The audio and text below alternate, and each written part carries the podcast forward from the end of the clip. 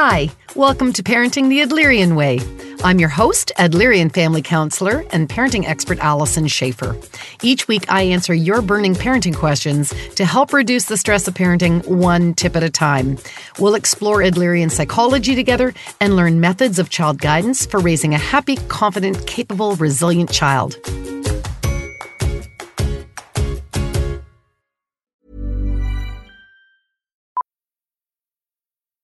Millions of people have lost weight with personalized plans from Noom, like Evan, who can't stand salads and still lost 50 pounds. Salads, generally, for most people, are the easy button, right? For me, that wasn't an option. I never really was a salad guy. That's just not who I am. But Noom worked for me. Get your personalized plan today at Noom.com. Real Noom user compensated to provide their story. In four weeks, the typical Noom user can expect to lose one to two pounds per week. Individual results may vary. Spring is my favorite time to start a new workout routine. With the weather warming up, it feels easier to get into the rhythm of things. Whether you have 20 minutes or an hour for a Pilates class or outdoor guided walk, Peloton has everything you need to help you get going. Get a head start on summer with Peloton at onepeloton.com. Mom deserves the best, and there's no better place to shop for Mother's Day than Whole Foods Market. They're your destination for unbeatable savings, from premium gifts to show-stopping flowers and irresistible desserts. Start by saving 33% with Prime on all body care and candles. Then get a 15-stem bunch of tulips for just $9.99 each with Prime. Round out Mom's menu with festive rosé, irresistible berry chantilly cake, and more special treats. Come celebrate Mother's Day at Whole Foods Market. Hi, it's Alyson. Welcome back to the podcast. Gosh, it feels like a while since I've done a Q&A, so thank you for your questions again. And um, thank you for your patience in getting to your answers. I really appreciate when people share. Not only does it help the person who's sent in the questions, but I know from many of the comments and feedback that I've gotten from other people that listen to the podcast that they really appreciate learning from other people's situations, whether it's one they have themselves personally as well or whether it is something that might be coming down the pipeline that makes them be more prepared, or whether it's just seeing the application of Adlerian principles in parenting. Seeing theory come to life. So, thank you again. That's a generosity that you give back to the community when you send questions. So, please keep them coming. So, I'll get started with the ones that I have for me today. Uh, this one says, "Hi, Alyson. I hope you're able to answer my question on your next Q and A podcast." Well, indeed, I am. I've just listened to your most recent one, and there was a question regarding the two-year-old who had been waking during the night, and it hit very close to home for our current situation. We have two daughters, a four-year-old and a 20-month-old. Our 20-month-old is very clingy and demanding child, and still continues to wake during the night. I feel, as most parents do, overwhelmed and lost with the amount of conflicting opinions and advice when it comes to children's sleep. I've heard from numerous sources that self settling comes with age and cannot be taught, and that leaving a child to cry at night without offering them comfort is detrimental to their emotional development and causes long term damage.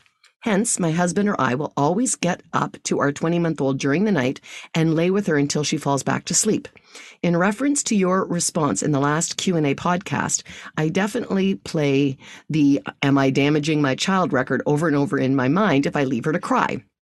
Our daughter's currently sharing a room as we are renting, and there's not enough rooms for them to have a bedroom each, which adds another layer of complexity to how we tackle the night wakings, as we don't want to disturb our four year old, or certainly as little as possible. I love your podcast. I absolutely swear by the Adlerian way of parenting, so I would love to hear your insights into what age children have the ability to self settle. Any advice you have would be hugely appreciated. Thank you so much.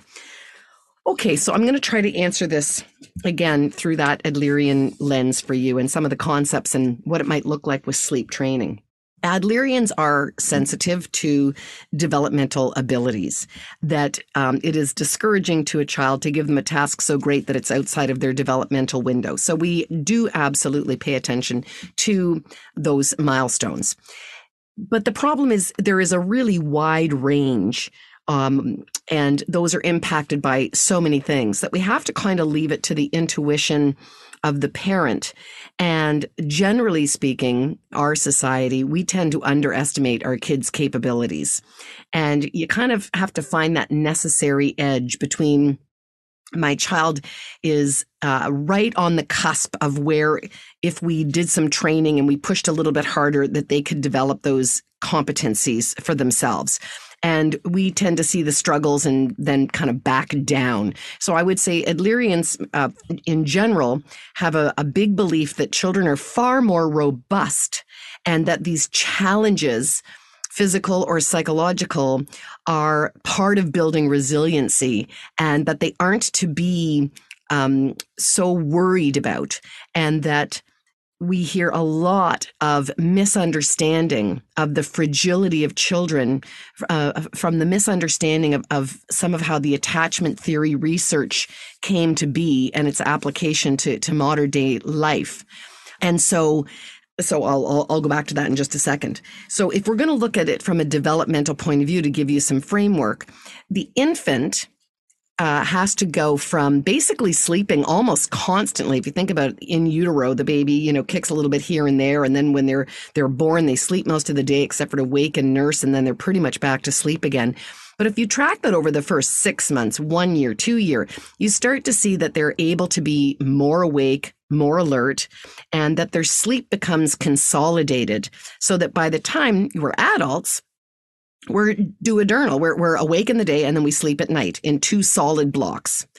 But little infants have to kind of build and and cluster towards that. So you'll see it about one year they kind of give up that morning nap. They're just down to the afternoon nap.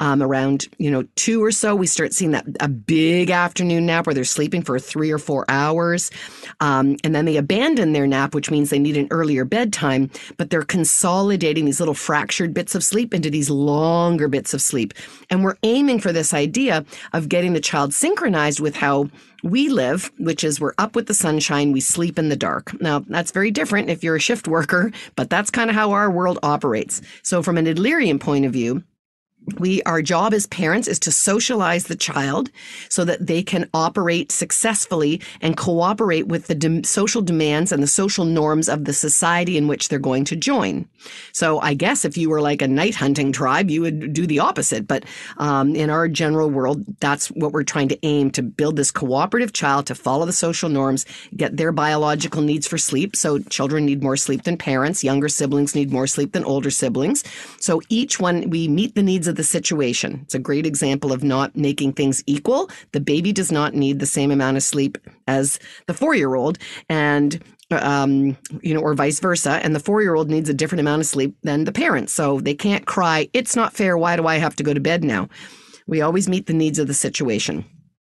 So we're trying to socialize the child in socializing the child, then we have to look at another Adlerian principle, um, which is this idea then that the child adapts to the patterns and functioning of the family rather than the family acquiescing. And um, this is why we use the word pampering. We don't want to change the social order of the family in line with the demands of the child. We want the child to learn to socialize into the established routines and norms of family life. So that's what we're trying to do as parents. The whole thing is still around cooperation. And and this is where when it comes to sleep training, I work with the parents to say, um, I never want to put you out of your personal comfort zone. If if you feel like your child's being damaged and you need to run to them, then you should go run to them.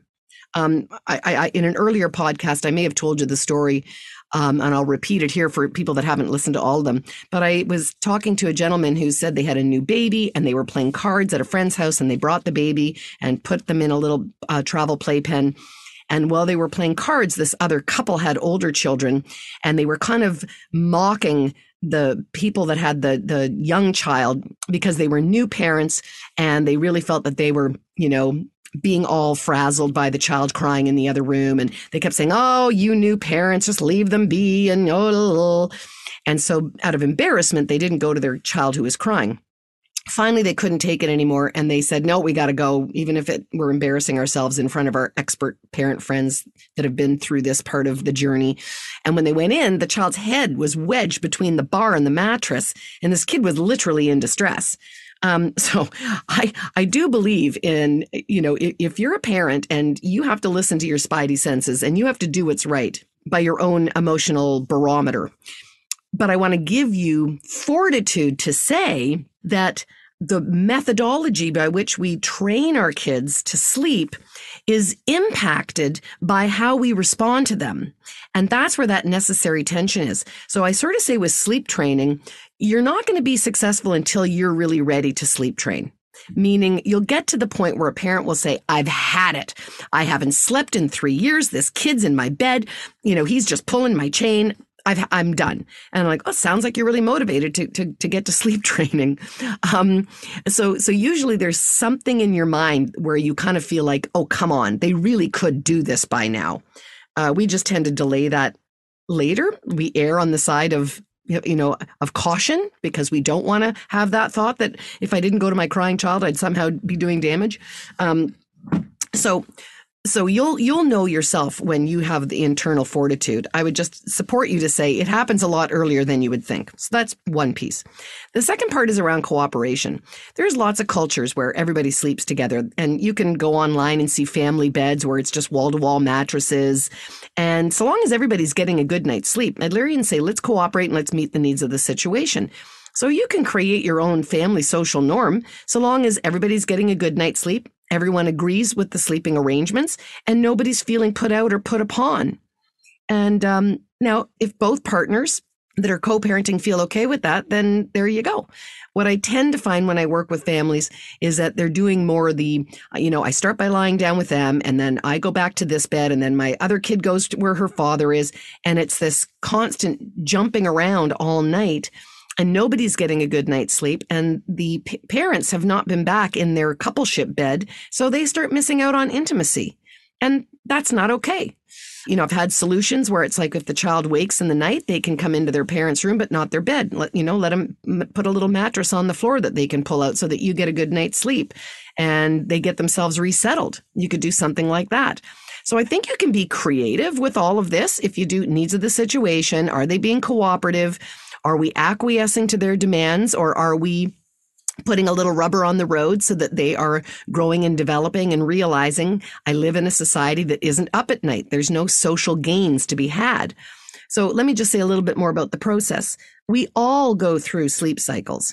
We all go through the veil of being, you know, asleep in, in a non-conscious state to kind of waking and we cross the veil of awakeness but most of us don't even realize it. We roll over and we go back to sleep and we have no memory that we woke. But because infants used to wake and then cry to get nursed, they still have a benefit in waking in the night. It started with being fed, but that translates into, you know, having someone cuddle me, having my back rubbed, having someone come join me in the bed, you know, and it feels nice. And so why wouldn't you? So what we want to do is we want to try to have the child realize social time is in the daylight hours and sleep time it's boring. There's no one around. There's nothing to do but sleep. And they don't learn that from a lecture. They learn that experientially. So when I think about it, if I think about this child, this young child who's trying to piece together what is life? What's my place in it? How do I belong and fit in? How do I um, uh, make my way and understand the world that I've been born into? I would rather have an experience where a child is, you know, sitting in a in a bed or a crib and they cry and and nobody comes and they go to sleep and when they cry and the light is bright outside their window, a really happy shining face comes in and says, "Good morning, good good morning, good morning. I love you so much. Let's get up and start our day." And pretty soon they're going to realize, oh, I get it. Those happy people come in the daylight hours. They don't come in the dark hours. And they learn to roll over and settle themselves. You don't figure out self soothing until you've got to self soothe. So it's an experiential piece. And it's really up to you to kind of decide where that's going to happen. Now, there's research if you're interested in looking at some of the, the science um, but it, those demanding children, you said he's kind of a clingy, demanding child. Believe it or not, they seem to do better with the cold turkey because if you're sitting at the door and then you're sitting on, you know, outside their room, they kind of think to themselves, well, you're there. Why aren't, you know, if you're there, why not be with me right here with me? And so they kind of protest louder. Whereas if they just have one day where they go, well, you know, I protested and I couldn't change the environment, so I guess I'm going to abandon that approach the fact that you know you, when we're looking at are we going to damage our kids a lot of these attachment studies and what they were looking at was kids that were you know uh, removed from their parents during the war and and and put in uh, places that couldn't attend to them. And that's very different than asking a child to sleep through the night. And then all day we put them in, we take them to the park and we take them to daycare and we play with their numbers and they do finger painting. It's like, I am quite sure you've got a million ways that when it's daylight hours and we socialize that you show that attachment and they put it together when it's dark that's not available it doesn't mean i'm unloved or i'm i'm unsafe um, you know you do kiss their boo-boos in the night or in the sorry um, you do kiss their boo-boos when they fall down. There's all kinds of evidence that you're you're caring for them. So that's sort of the Adlerian piece on that. Uh, like I said, I'm not going to push you to go any faster than you want. And if you find another way of meeting the needs of the situation and be doing it cooperatively with your bed arrangements and setups and all those things, then go for it. You're working the principles. Um, and I think that's that is just fine. And in the grander scheme of all your parenting, this will be one little uh, blip. Um, you don't hear a lot of people with their kids in, you know, 18, 19, where we're still talking about the uh, uh, the challenges of, of night training. It's it's not to diminish what you're in right now, um, but what I mean is with perspective and in the rear view mirror, your child is going to have so many experiences of a joyful, happy, wonderful Adlerian family life have calm comfort that you found the right philosophy and there's so much good to be derived from working these principles, even if this one feels like a bit of a, of a challenge at the moment. So I hope that's, I hope that's supportive. Good luck. Let us know how it goes.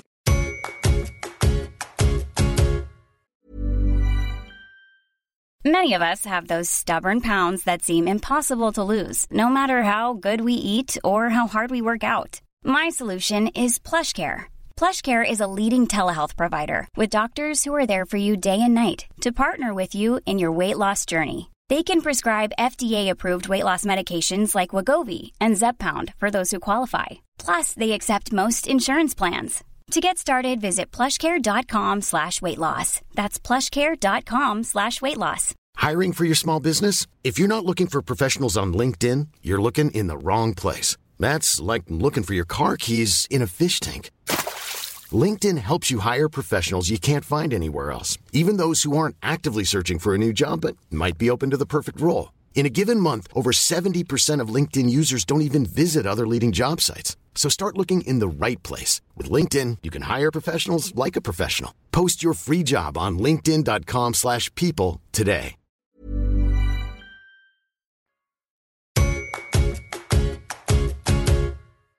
Second question. Hello, my daughter is almost 13 and I don't want to raise a child who is too sheltered. I want her to experience life and have some independence, but not sure how to foster her independence in a safe and effective way. Any tips would be very greatly appreciated. Signed, a devoted follower. Well, thank you for following and I appreciate the question. You know, so again, because we're trying to keep this an Adlerian podcast, I want to use the terms that people can recognize and see their application. So in Adlerian psychology, um, to your to your very great point, our job as parents is to raise kids from being 100% dependent on us in infancy to being independent as they grow their skills to be able to manage life. But then the third stage is that interdependence, because all of life is about living with our fellow person, and um, all of those things happen in the context of our family life. And so uh, you have lots of opportunities at home to start to instill this idea of being competent, independent, and being able to have autonomy and manage your life within the safe structure of the family. So we say take time for training because kids aren't born knowing how to do things. Take time for training. It's slow, it's laborious, and then never do for a child what a child can do for themselves. So that might start off as, you know, at 13. Well, what can a 13 year old do? Couple of resources and ideas for you. One, you can download on my website. I have uh, worked with Marion Balla from the Ottawa um, Adlerian Center. She's created a great resource on what kids can do by age, just because it's got that developmental piece of what's appropriate and gives some ideas of some responsibilities and skills that they could be doing. So you could check that out. But the other way you could do it is find a family that also has a 13 year old same age as your daughter, but find the family where the 13 year old is the youngest. Because you know how it is. Older kids kind of break the path for their younger siblings, and we tend to have more independence and competence and expect more of younger children. Um, so they mature faster. And that'll give you a good barometer. Like, well, what's that 13 year old doing? Are they packing their own lunch? Are they doing their own laundry? What, what are they doing? Um, so that can be helpful too. So the think about what what she might do if you could spend time training her. I really like uh, doing laundry is a very great example. Uh, again, they can get excited about wanting to learn these things, and I find the sooner and the more you put on younger aged kids, the more they feel that you really trust them. So I certainly had my kids doing laundry before 13. My kids were helping with laundry at 5 and 6 and 7, and they really wanted to do their own laundry because it was a sign of growing up. Um, it was a it was a sign of I can manage. You're trusting me with a, a big piece of heavy equipment. So I was always trying to get on early, look for readiness, look for where they, they could manage. And then, yes, spend the time. You have to sort the whites from the darks. And here's how the dials work. And here's how you put a timer on so you don't leave it all wet and getting moldy in the washing machine. Um, so all those things are educational a lot of times what we end up doing is we put expectations on our kids that they somehow should be born knowing things. And so when they go, you ask your 13 year old you know hey we've got company coming over. Go clean the bathroom. And then we come in and we criticize and we say you didn't even clean the mirror. You didn't even empty the waste paper basket. What do you think cleaning a, a bathroom is? So we often criticize and correct and nobody nobody enjoys learning that way so instead, flip it around and think of it more like teaching them how to sew or go or you know go fishing, where you get excited saying this is how we measure the butter for making muffins and this is how we thread a needle. And see it as mentorship and bonding and and you know something that's fun if you bring a positive attitude to it. But the trick is once you have taught them and they've had time to practice and you've been there being a bit of a cheerleader saying, there you go, try it again, you'll get it and you see them developing these competencies in a positive way you can when you see that they can do it you, you so great to be able to say look at that. I you know laundry is now yours to look after. I don't have to do that again. You can do your own laundry. And the trick then is when they forget to do their laundry and they need their school uniform or they need their gym clothes or something you can't step in and rescue because part of training for independence is making mistakes it's like, oh, that was your responsibility and you didn't plan ahead. That's a time management skill. That's still something you're working on. Uh, you know, I'm, I'm so sorry. You'll figure it out. And they'll wear dirty clothes for a day, or they'll Febreze them, or steam. They'll figure something out. They'll call a friend and say, "Can I borrow a, a, a shirt?" Um, but they'll learn from that. So you have to be really, you have to see that mistakes are just as much to be embraced as opportunities to really ground that learning. It's when we get worried about mistakes that we often foul up or when we're intermittent in handing over the responsibility. If sometimes you do it and sometimes you don't, and sometimes you call them on it and sometimes you don't, that really makes for problems. Um, I think the, uh, the other thing is, um, really uh, giving them independence so that you're not a backup. It's so easy now with phones for kids to just call and ask, and they're quite shortly tethered to us for information. So I think anytime you can do something where they really can't rely on you, even if it means relying on another adult, so send them on as many school field trips as you can, send them to camp if you can, uh, send them on you know, a flight where they have to go with a flight attendant to go to grandma's or an aunt's house and have them stay at a family member's that's somewhere far away, um, spending time at other people's houses, um, anytime where they really can be away uh, jobs where they can little part-time jobs where they have responsibility. Could be dog walking babysitting all that kind of stuff.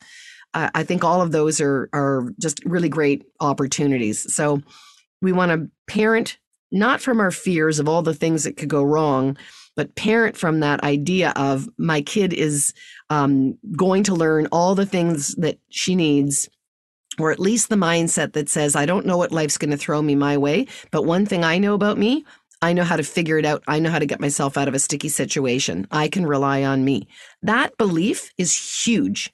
It's a huge protective belief in, in resiliency, self esteem, um, and uh, and so anytime that you can have a situation that you know they have to kind of flounder through, and then they get to good problem solving resolution, that's um, that's a win for concretizing that belief.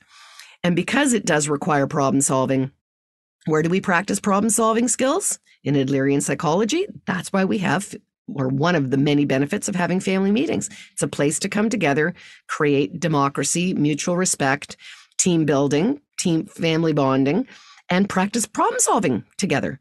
Uh, so definitely get those going as well. That'll help as well. So there you go. That's the end of my uh, advice for today. I hope it was helpful. Keep sending in those questions.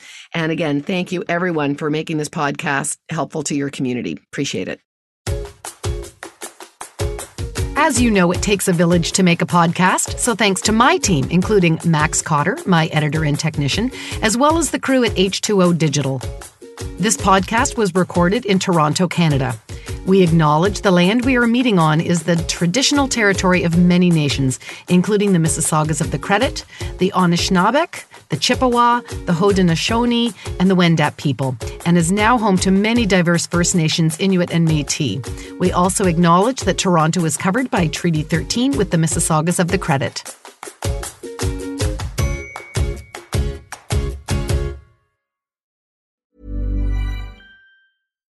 If you're looking for plump lips that last, you need to know about Juvederm lip fillers. With Juvederm Volbella XC and Juvederm Ultra XC, your lip look, whether it's subtle or bold, can last up to one full year with optimal treatment and no additional maintenance. Find a licensed specialist and see if it's right for you at Juvederm.com today. That's J U V E D E R M.com. Add fullness to lips in adults over 21 with Juvederm Volbella XC or Juvederm Ultra XC. Do not use if you have severe allergies or a history of severe allergic reactions, or if you're allergic to lidocaine or the proteins used in Juvederm. Tell your doctor if you have a history of scarring or taking medicines that decrease the body's immune response or that can prolong bleeding. Common side effects include injection site redness, swelling, pain, tenderness, firmness, lumps, bumps, bruising, discoloration, or itching. As with all fillers, there's a rare risk of unintentional injection into a blood vessel, which can cause vision abnormalities, blindness, stroke, temporary scabs, or scarring. For full important safety information, visit juvederm.com.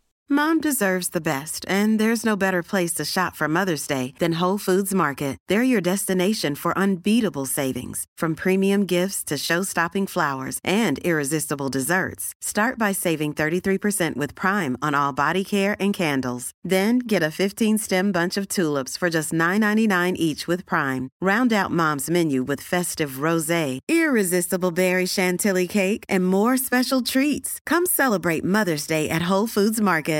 Hi, I'm Daniel, founder of Pretty Litter. Cats and cat owners deserve better than any old fashioned litter. That's why I teamed up with scientists and veterinarians to create Pretty Litter. Its innovative crystal formula has superior odor control and weighs up to 80% less than clay litter. Pretty Litter even monitors health by changing colors to help detect early signs of potential illness. It's the world's smartest kitty litter. Go to prettylitter.com and use code ACAST for 20% off your first order and a free cat toy. Terms and conditions apply. See site for details.